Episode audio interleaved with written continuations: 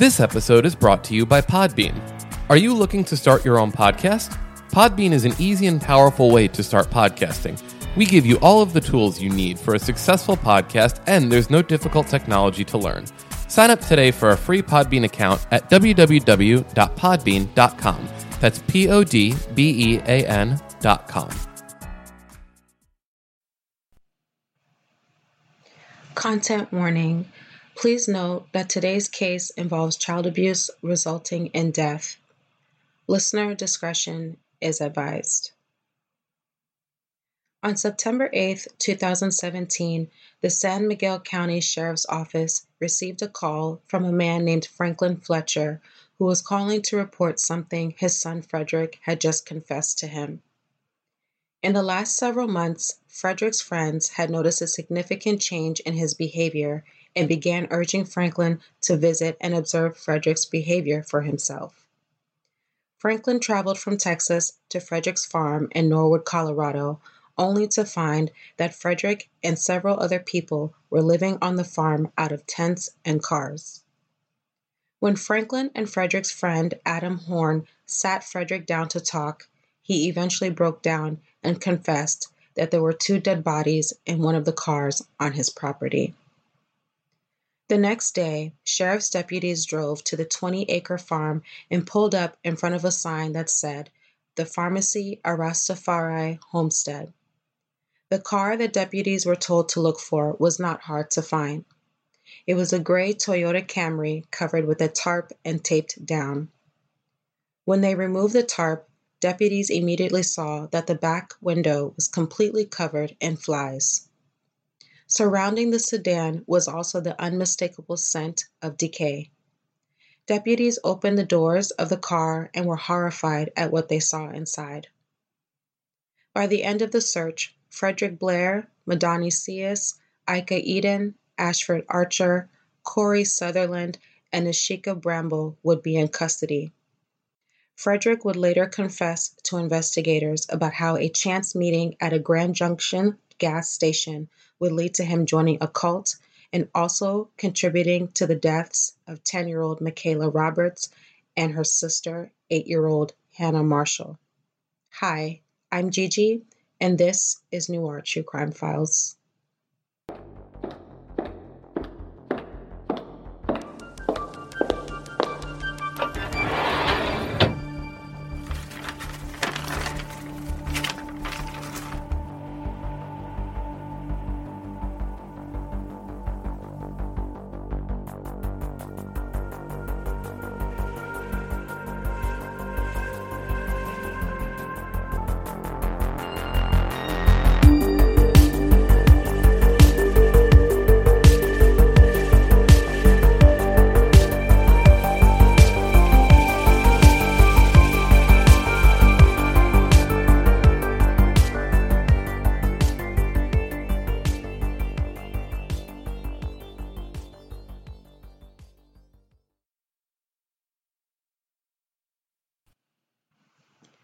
Cults are defined as a system of religious veneration and devotion directed toward a particular figure or object. Depending on how it is used, the word cult can be considered a pejorative because of how it is now commonly used to describe groups of people with differing doctrines or practices that others in society would consider strange or disturbing.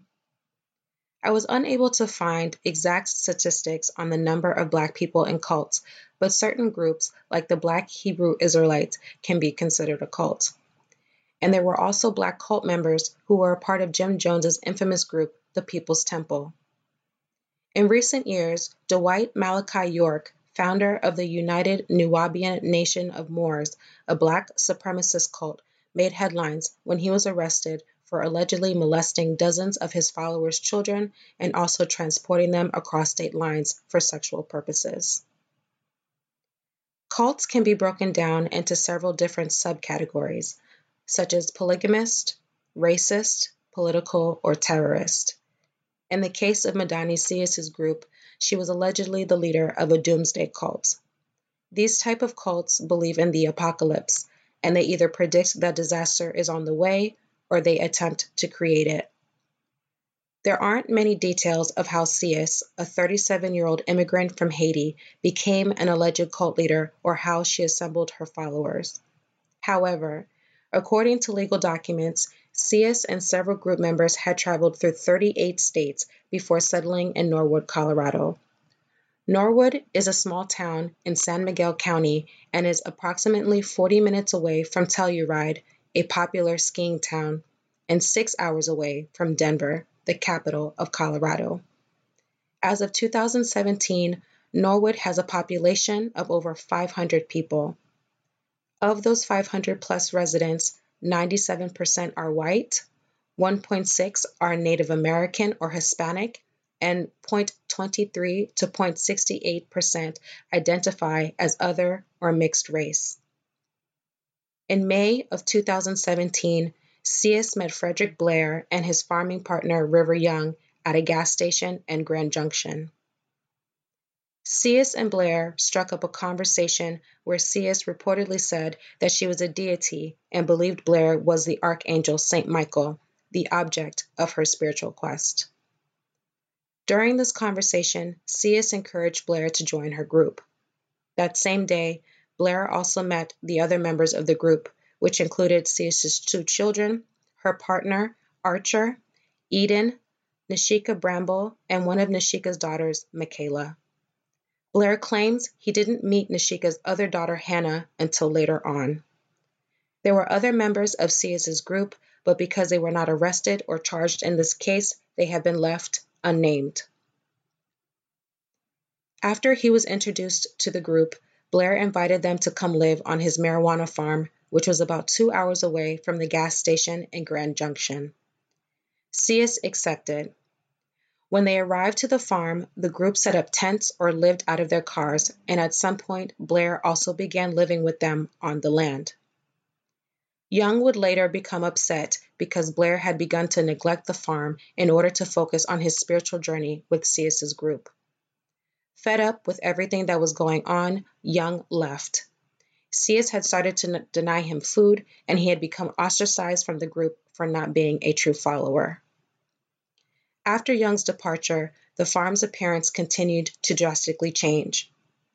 Group members began drawing symbols in the dirt, stacked rocks on, onto fence posts, and also left stacks of change along trails leading to the property.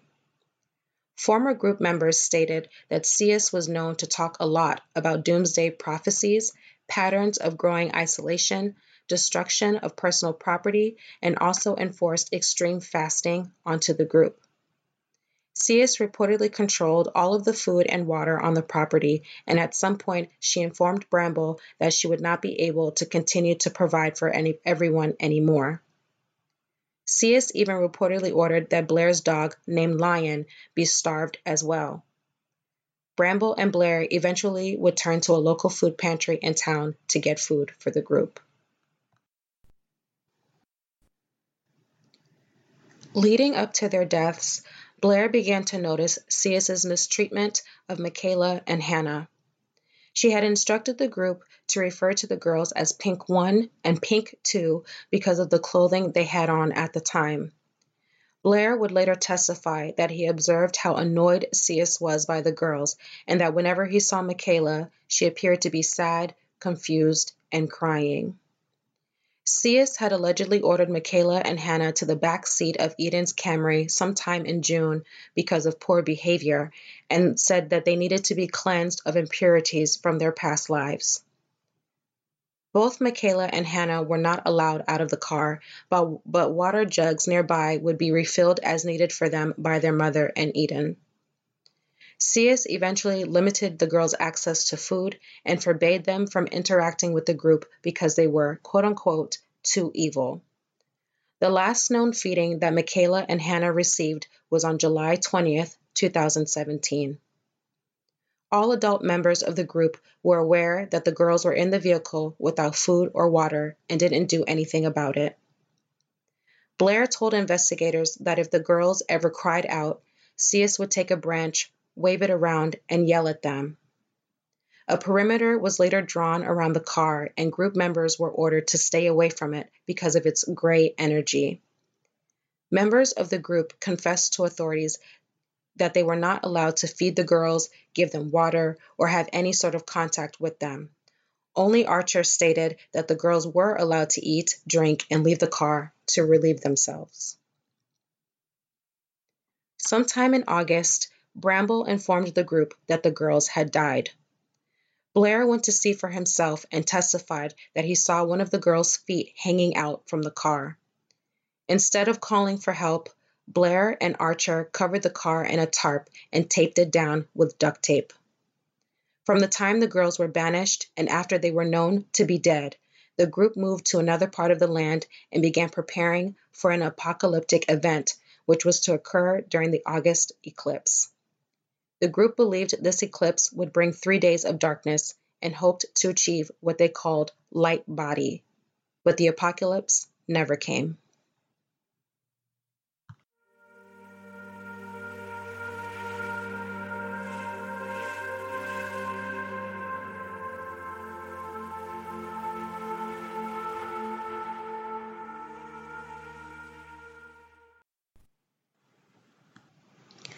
Once Ceus's group had moved on to the farm, Blair was ordered to stop growing his marijuana plants. Unaware of the change at the farm was investigator Dan Covalt, who had a standing invitation to make regular compliance checks on the land. In the past, Blair was described as being open and friendly during Covalt's visits, but on August 19th, Blair was anything but nice. When Covalt dropped by to check on the farm, he found Blair, Ceus, and Archer in a shack that they had built during the time they were waiting for the apocalypse.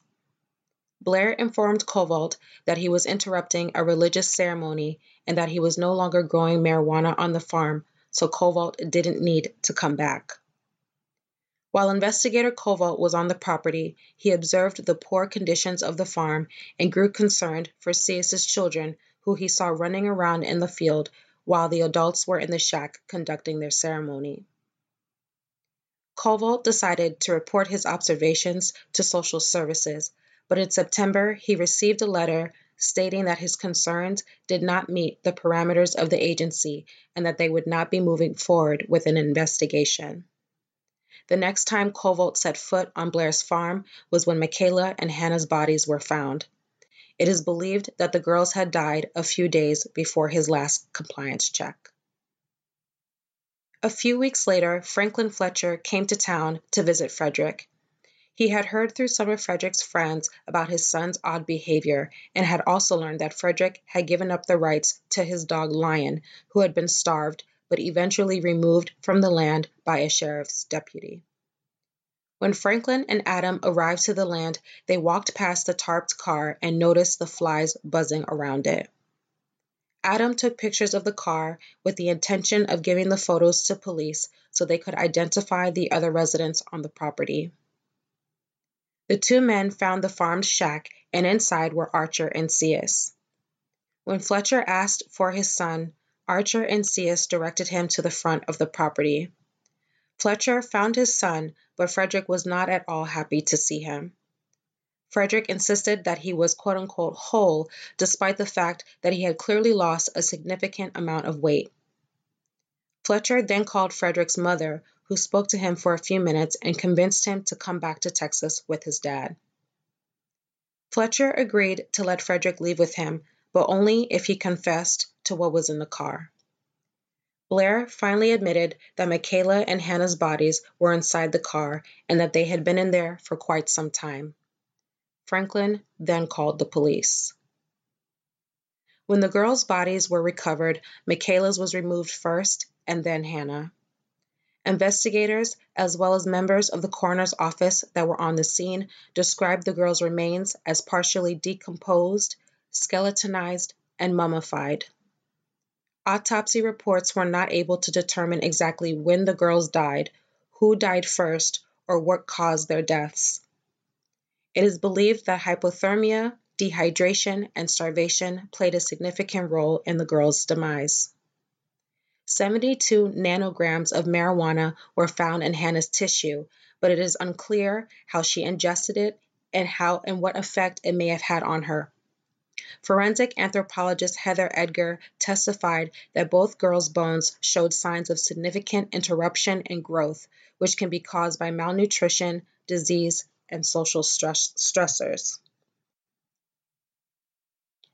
After the discovery of the girls' bodies, Blair, Ceus, Archer, Sutherland, and Eden were taken into custody.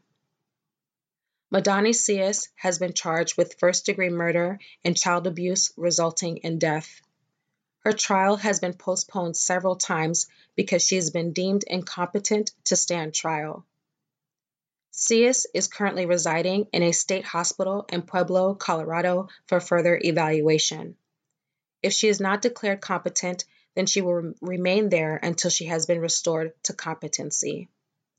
Ceus and Archer's children were taken into protective custody by the state of Colorado. Nashika Bramble has also been charged with first degree murder and child abuse resulting in death. Her trial is currently underway and is expected to last for three weeks. Last week, photos of her deceased children were shown to the courtroom. As their bodies appeared on the screen, Bramble appeared to wipe her eyes as the coroner described how the girls had been recovered from the crime scene. Deputy District Attorney Rob Whiting would later ask the judge to inform jurors of court provided counseling services for those affected by the images of Michaela and Hannah's bodies. Although Michaela and Hannah were born in Florida, it is still unclear how or when they joined the cult and how long they had been on the journey with Ceus's group. Ashford Archer was charged and convicted on two counts of child abuse resulting in death and helping to conceal a crime. He was sentenced to 24 years in prison but plans to appeal his case. Ika Eden was charged with child abuse resulting in death and has pled not guilty. Her trial was scheduled to begin this month, but just like Ceus, Eden has been deemed incompetent to stand trial. She is currently housed at a mental health facility in Pueblo, Colorado, waiting further evaluation. Corey Sutherland was arrested but was not charged with any crime. After his arrest, Frederick Blair admitted to investigators that he had been, that he had been under Ceus's spell and would do whatever she asked of him. He also confessed that although Ceus did not have any weapons, that he was very afraid of her, and that other members of the group moved under her direction and control. Blair was later charged with two counts of child abuse resulting in death and one accessory charge. In exchange for the abuse charges being dropped, Blair accepted a plea deal and agreed to testify against the other members of the group. The plea deal carries a two to six year sentence, but since Blair has already been in custody for over a year, if a judge sentences him to the lower end of the years his charges carry, he could be paroled within months. Blair is scheduled to be sentenced in September of this year.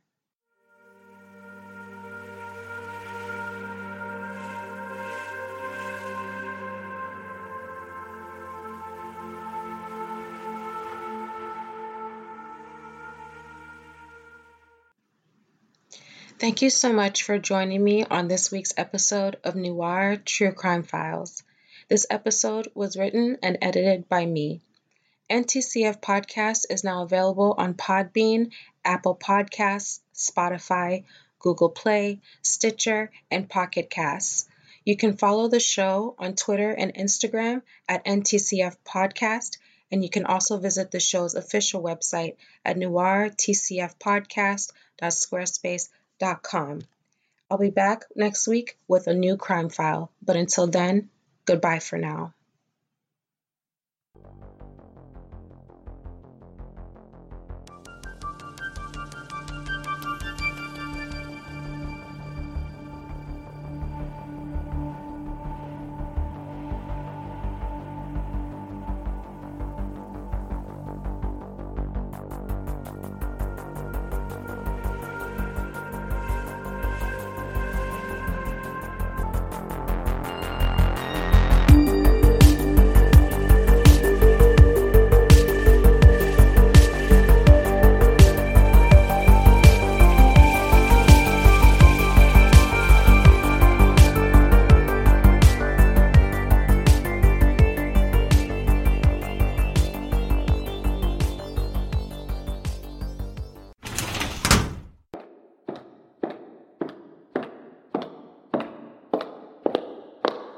This episode is brought to you by Podbean Live. Podbean Livestream is a unique platform for turning your podcast production into a live show. It's open to any podcaster on any hosting site.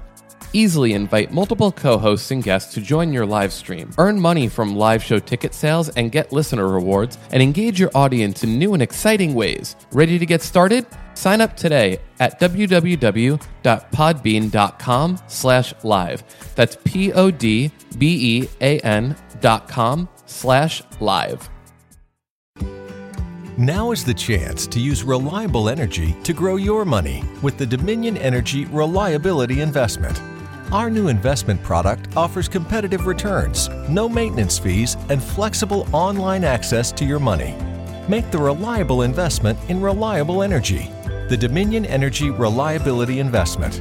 To find out more, go online to reliabilityinvestment.com. That's reliabilityinvestment.com.